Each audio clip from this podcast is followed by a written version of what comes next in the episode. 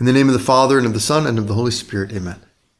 My Lord and my God, I firmly believe that you are here, that you see me and that you hear me. I adore you with profound reverence. I ask your pardon for my sins, for the grace to make this time of prayer fruitful. My Immaculate Mother, Saint Joseph, my Father and Lord, my guardian angel, intercede for me. In this Sunday's Gospel, we see Jesus encounter ten lepers outside of a village. As Jesus continued his journey to Jerusalem, he traveled through Samaria and Galilee, we read from the Gospel of Luke. As he was entering a village, ten lepers met him. They stood at a distance from him and raised their voices, saying, "Jesus, Master, have pity on us." It's hard to exaggerate the plight of these lepers. It's hard to overestimate just how dire their situation is, humanly speaking. Leprosy in the ancient world was an incurable disease. It was extremely disfiguring. It would disfigure the person's facial features, especially. If you've ever seen photos of Saint Damien the leper, Saint Damien of Malachi, you see that lion-like visage that it would create in people. It was extremely contagious, and so it led to this radical form of social distancing, as we call it now. The lepers were expelled from the village. That's why they are on the outside of the village, and Jesus sees him on the way in, still on the outskirts of town. They were outcasts from their families, from their community, because of the threat of contagion. And it was a desperate state. It is completely incurable and eventually deadly. To have leprosy was a death sentence. So the only possible hope for these lepers is a miracle. The only solution to their disease is some sort of divine intervention. There's no amount of troubleshooting, no amount of problem solving, no amount of research, no amount of doctor's visits that would help this, that they were going to die. And so what do they do? In God's providence and God's mercy, they encounter Jesus, and we can see from the passage that they know Jesus. They know that he was a healer. Jesus, Master, they say. Rabbi, Jesus, Master, have pity on us. Help us. And ancient authors, ancient Christian authors, have made this analogy very well, that sin, our sinful state, is like spiritual leprosy. It's a disease that is incurable, that leads to death and destruction. There's no human cure for it. It's a disease that disfigures us. It disfigures our soul, and does so in such a way that if we're not repentant for our sins, if we don't open ourselves to God's mercy, it could be a permanent disfigurement, such that Jesus might see us at the end of our life and say, "I never knew you. What happened to you?" Sin also, especially since pride is the root of all sin, sin also makes us outcasts. It alienates us from God and from each other. Sinfulness, and especially pride, self-centeredness, makes us withdraw from others, cuts us off from others, creates conflict with others. We judge them harshly, we refuse to forgive them, we're sensitive, oversensitive to the way they affect us or the way they let us down, one way or another. And sinfulness leads us to, like these lepers, be cast out, cast out, separate from others, alone, and separate from God in our rebelliousness. And so like these lepers, in our sinfulness, our situation is, is desperate. It's hard to exaggerate, hard to overstate how bad the sinful state is, how bad we are, insofar as we're sinners, how bad we have it. And like them, no amount of human effort, no amount of troubleshooting, no amount of research, no amount of human expertise and human help is going to help us. The only solution is divine intervention. The only solution is a miracle. And Lord Jesus, as you are the only source of help for these lepers, so too, for each one of us, you're the only possible cure, the only possible doctor who can heal the disease of our sinfulness. And so we cry out to you, Jesus, Master, have pity on us. Jesus, Master, have pity on us. And when he saw them, he said, "Go, show yourselves to the priests." As they were going, they were cleansed. Go, show yourselves to the priests. As they were going, they were cleansed. The thing that we need the most, the most important thing for us to receive in this life, is God's mercy, is God's grace. But it's a thing that we can't get for ourselves. It's a thing that we can't earn. It's something that we can't produce by our own efforts. It's something that we can't even merit. We can't do things to be worthy of it. It's a gift of God. Grace, saving grace, by definition, is freely given. Gratia gratis data. Grace is freely given by God. It's a gift. And so how do you get a gift? Well, you have to ask for it. You have to humbly ask for it. You have to be open to receiving it when it comes. You have to recognize it and not reject it. You have to appreciate it and receive it in thanksgiving. And so in our sinful state, in which we need grace more than anything, to be happy, to be holy, to be saved, to get to heaven. In our sinful state, we're like these men. All we can do is ask Jesus, Lord Jesus, have pity on us. Lord Jesus, have mercy on us. And what Jesus does for us when we receive his saving grace in baptism, when we're restored to it in confession, when it's built up in our soul in communion in the Eucharist, when we respond to it and therefore open ourselves more to it in our prayer life in doing God's will. What Jesus does for us there, that conversion of soul, especially when we move from a state of sin to a state of grace, from being in mortal sin or being in a pre-baptized state, the fallenness of original sin, to being baptized or to returning to the state of grace. What Jesus does for us there is just as amazing as what he does for these lepers. Go show yourselves to the priests. As they were going, they were cleansed. And one of them, realizing he had been healed, returned, glorifying God in a loud voice. And he fell at the feet of Jesus and thanked him. He was a Samaritan. One of them, realizing he had been healed, returns and falls at your feet, Lord, and thanks you. Do I realize how great it is to be saved? Do I realize how wonderful, how amazing it is to be forgiven in confession? Saint Augustine says the work of conversion, when God brings a soul from a sinful state into a state of grace, when God brings a soul from being alienated from him to being saved, being safe in his grace through baptism or through a big conversion and confession, that act of conversion, Augustine says, is a greater work of God, a greater miracle than the creation of the whole universe. What, what happens when someone is baptized? What happens when someone converts?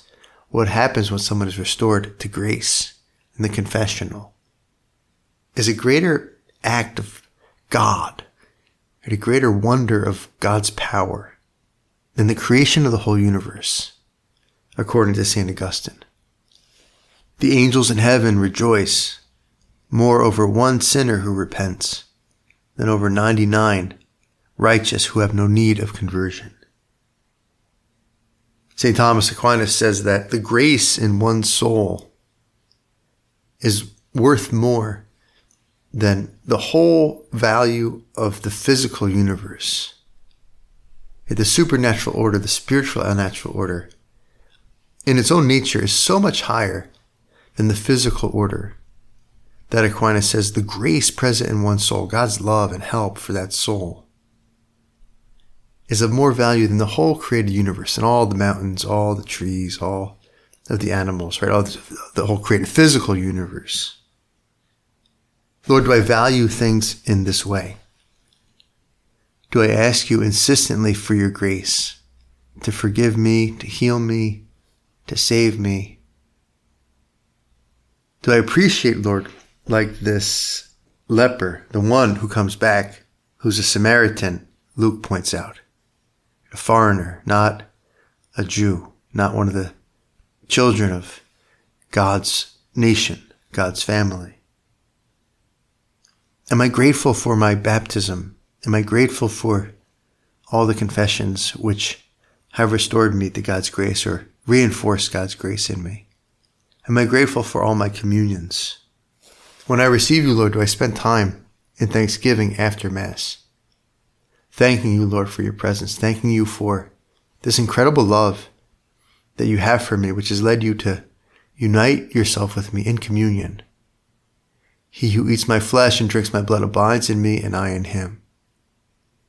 Am I grateful to our Lord for all the manifestations of his grace, all the instances of his grace, all the miracles he's worked in my soul? When I was baptized, I was converted.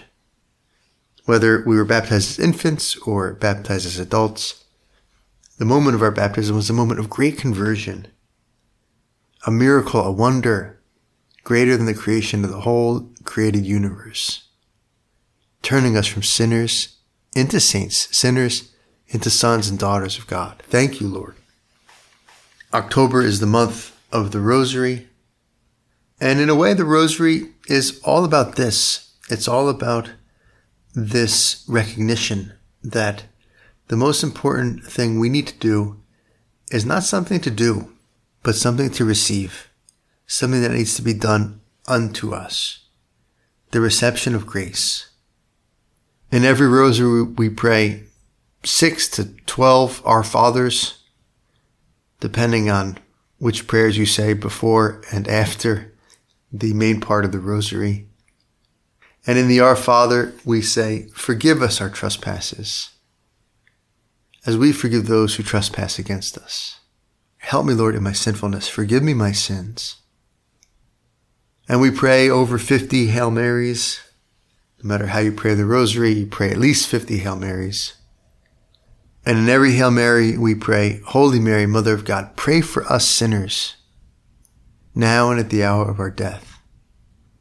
Pray for us sinners. Give us the grace of conversion. Give us, through your prayer, give us the grace of God's forgiveness, God's help, God's saving power. Pray for us sinners. To pray the rosary is to constantly call to mind our need for this grace, our need for this mercy. And it's to call to mind Our Lady, and this was what Our Lady was all about. Our Lady made herself a pure receptacle of grace. She made herself a kind of infinite receptivity to God. She wrote God a blank check. Be it done unto me according to your word. Be it done unto me according to your word. And so to pray the rosary is also to look to Our Lady and to consider and contemplate once again the secret of her greatness, which was not doing and controlling and glorifying herself, making sure she was a somebody and she got her She got her way, got her plans carried out, and got her will done. No, her greatness lied in her emptying herself out as much as possible, totally, so that God could fill her with his saving grace. Be it done unto me according to your word. Our Lady attaches great promises to the Rosary. She appeared to Saint Alan de Roup, and she told him that fifteen promises, she made fifteen promises to those of us who would faithfully recite the Rosary. Reading these, I was struck by numbers nine and ten. They're not the most, they're not the most extravagant, but they're very powerful. Number nine, I shall deliver from purgatory those who have been devoted to the Rosary. Number ten, the faithful children of the Rosary shall merit a high degree of glory in heaven. I think that's a sound investment. um, to pray the Rosary takes twelve to twenty minutes a day. And for that twenty-minute daily investment, the payoff, the reward, is eternal glory, eternal happiness, getting out of purgatory quickly. It sounds like a no-brainer to me. Our Lady, help us to make this investment. Am I dedicated to the Rosary? Do I pray the Holy Rosary every day? Do I try to pray it devoutly? And maybe some of us listening um, hear these promises, and perhaps even some non-Catholics listening, or some Catholics as well. And we can hear these promises and kind of think, well, that doesn't seem quite fair. Or isn't this cheating somehow? Right? To have a high place in heaven and to skip over purgatory. Don't I need to be a saint to do that? Isn't this kind of like having some sort of cheat code or some scam? It seems too good to be true that all I need to do is to pray those twenty minutes a day and I'll be fine. And I think the answer to that is, well, if you really think about what you're doing for those twenty minutes and you try to do it well, you realize that these promises make sense. And for twenty minutes every day, we put our mind and our heart on the mysteries of our salvation, the mysteries of the Incarnation and our Lord's public life and His passion and death and His resurrection and His glorification and the glorification of His mother. We put our mind and our heart on those saving mysteries for twenty minutes a day. And for twenty minutes a day, we pray the Our Father, and we make those petitions to our Father, our God, our Father in heaven, those petitions that Jesus asked us to make for His will to be done, for His kingdom to come, His will to be done in us and in the whole world, for His kingdom to come through us, for our sins to be forgiven, for us to forgive others as a condition for our own sins to be forgiven, that He deliver us from evil and lead us not into the great test, the great temptation, the great trial. And for twenty minutes we pray, addressing ourselves to Our Lady, complimenting her, loving and praising the Mother of God. Hail Mary, full of grace, addressing her with the words of the angel Gabriel, reminding ourselves of her goodness and her response to God and how it's a model for us. Praising Jesus, blessed is the fruit of your womb, Jesus. And then, as we just considered, asking her fifty times for her help, for her intercession. Pray for us sinners now and at the hour of our death. And then we pray the glory be, praising God, worshiping God, adoring God. Glory be to the Father, to the Son, and to the Holy Spirit. And so for twenty minutes a day, we're considering these great mysteries of our faith, Jesus' love for us, in His mother, in His life, in His death, in His resurrection. And asking God to forgive us, asking for this grace, have mercy on us, pray for us sinners, now and at the hour of our death. And so this is not a this is not a trick. The fact of the matter is, when we pray to Our Lady, she's going to pray for us. She's going to pray for our holiness. She's going to pray that we be worthy of going to heaven. She's going to pray that we overcome our sinfulness. This is the fourth promise. the recitation of the rosary, she promised us through Saint Alan, the recitation of the rosary will cause virtue and good works to flourish. It will obtain for souls the abundant mercy of God. It will withdraw the hearts of men from the love of the world and its vanities, and will lift them to the desire of eternal things. Oh, that souls would sanctify themselves by this means. So we ask our Blessed Mother, help us to pray the rosary well, to do it more intentionally, so that it has the effect on us that, that God wants it to have and that you want it to have. And we ask our Blessed Mother, especially perhaps for the virtue of humility.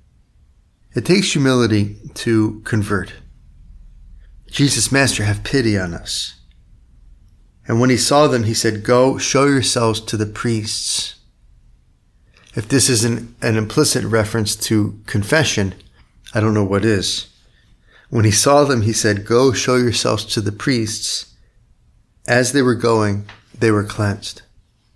And this is going to be us. We're, we're, we we have to avail ourselves of the ordinary means to forgive our sins, especially if we ever fall into the misfortune of committing a mortal sin, which of course can happen to any of us.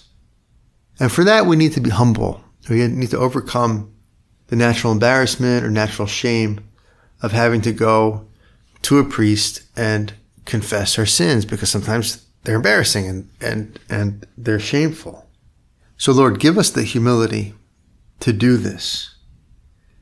Give us the humility to use the humble means of confessing our sins to your representatives on earth. Help us, Lord, to find your grace wherever it's available. But we can't be like Naaman the Syrian. In the first reading, we read about Naaman the Syrian. And the reading starts with his being cleansed. Naaman went down and plunged into the Jordan seven times at the word of Elisha, the man of God. His flesh became again like the flesh of a little child, and he was clean of his leprosy. But we know the story, right? Naaman the Syrian, before that, when he was told by Elisha to bathe in the Jordan, he turned up his nose. He got angry. He said, hey, there are better rivers in, in Syria. Why do I have to go into the Jordan? And if you've ever been to the Jordan, you realize it's not a, it's not a, a rhetorical question. The Jordan River, at least where I saw it, close to Jerusalem. Uh, the Jordan River is a nasty place. It's it's not a very beautiful river. And Naaman says, we've got better rivers in we've got better rivers in Syria. Why do I have to bathe here? But then he's humble enough, because his servant says to him, hey, if the prophet told you to go do something great and something glorious and something hard to be cleansed of your leprosy, you would do it. So why don't you just do this small thing? And sometimes that's us and our pride. You know, we want to be the heroes. We want to be able to help ourselves. We resent having, having to need help. We resent having to go to someone else for help with our problems, whether it's confession or spiritual direction or a doctor or a mentor or friend or whatever. And our, our pride keeps us from being cured of the problems that we're suffering from, because we'd rather keep suffering and keep trying on our own, even though we know it's not going to work, than have to be humble and admit to others that we need help. Admit to others that we messed up. Admit to others that we can't cure this on our own. And so these lepers have to say to Jesus, have pity on us. And then they have to be willing to go and show themselves to the priests, which is kind of humiliating or kind of embarrassing. And Naaman has to be humble enough to accept that, okay, Elisha's asking him to get into this river, this dirty water, and not to do something great. And he has to be humble enough to take that advice. And Jesus in the gospel often asks people what seems like an obvious question. What do you want me to do for you? Or do you wish to be cured? Or he asks the paralytic at the pool in Bethsaida, do you wish to be cured? And the guy's been laying there trying to get into the pool for, can't remember, thirty-something years. And he asks the blind man, "What can I do for you? What do you want me to do for you?" And he says, "That I may see." And so these aren't rhetorical questions. They're questions that are addressing a condition for being helped by our Lord. First, we have to be willing to give up our pride. First, we have to be willing to be humble, to admit that, yes, I have leprosy. I need to be cured. Yes, I'm blind. I want to see. Yes, I'm paralyzed and I'm laying here. I want to walk again. I do want to be cured. Which entails to stop trying to fix it on our own and to be humble enough to show ourselves to God and to others when necessary, warts and all, right? Not to put up the good front, not to always put on a show, a facade, a good face, not to always show others the Facebook us, but to be really and truly ourselves with our necessities and with our needs, with our weak points. Otherwise, we don't, we, we miss the, the main point, right? The, the first point was sin is incurable. There's nothing I can do to fix it. And my pride is also incurable. There's nothing I can do to fix it. The only way to fix it is to admit it and to let God heal it, right? Let God forgive it. Let God take it away. Jesus, Master, have pity on us. I heard a joke recently. My my brother told me a joke that a friend of his had told him, and I thought it was pretty funny and to the point on this topic. It's about a guy who dies and goes to heaven, and so of course he meets Saint Peter there at the pearly gates. So Saint Peter asks him, "Why should I let you in here? What did you do to deserve to get into heaven?" And so the guy starts, he says, "Well, I was happily married for fifty years. I was always faithful to my wife. We had five beautiful children and really tried hard to raise them in the faith." And so Peter says, "Well, it's one percent. He says, "Oh, okay. What else?" "Well, I, um, I was very dedicated to my parish. I uh, went to Mass every Sunday, always availed myself of the sacraments. I had a prayer life.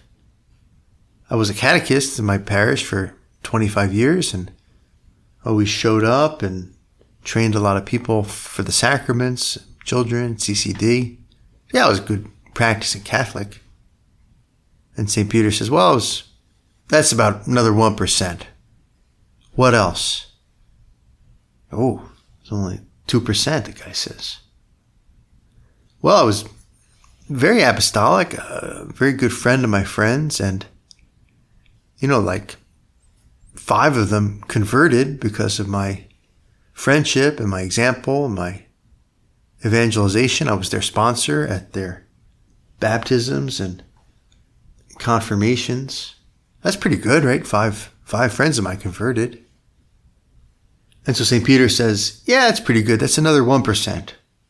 What else?" And the guy's thinking to himself, "Gosh, I'm only up to three percent. Still got ninety-seven percent left."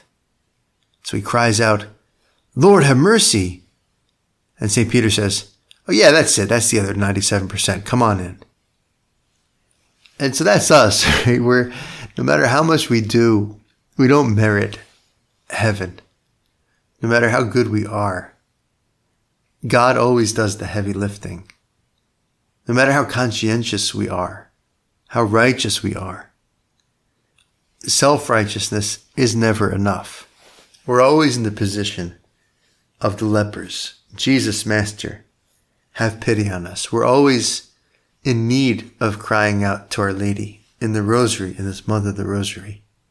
Holy Mary, Mother of God, pray for us sinners. Pray for us sinners and turn us into saints. Pray for us sinners, Our Lady, and help us, like you, to turn ourselves into receptacles of grace, emptying out, little by little, confession after confession, time of prayer after time of prayer, retreat after retreat, resolution after resolution, emptying out, clearing out of our hearts and our minds anything that's keeping us from God, any fears, any false notions, any resentments, any bad choices that we continue to make. Help us, Mother, with your grace, refuge of sinners. Help us to keep clearing out all that needs to go. Our Lady, our Mother, refuge of sinners, pray for us. I thank you, my God, for the good resolutions, affections, and inspirations which you have communicated to me in this meditation. I ask your help to put them into effect. My Immaculate Mother, Saint Joseph, my Father and Lord, my guardian angel, intercede for me.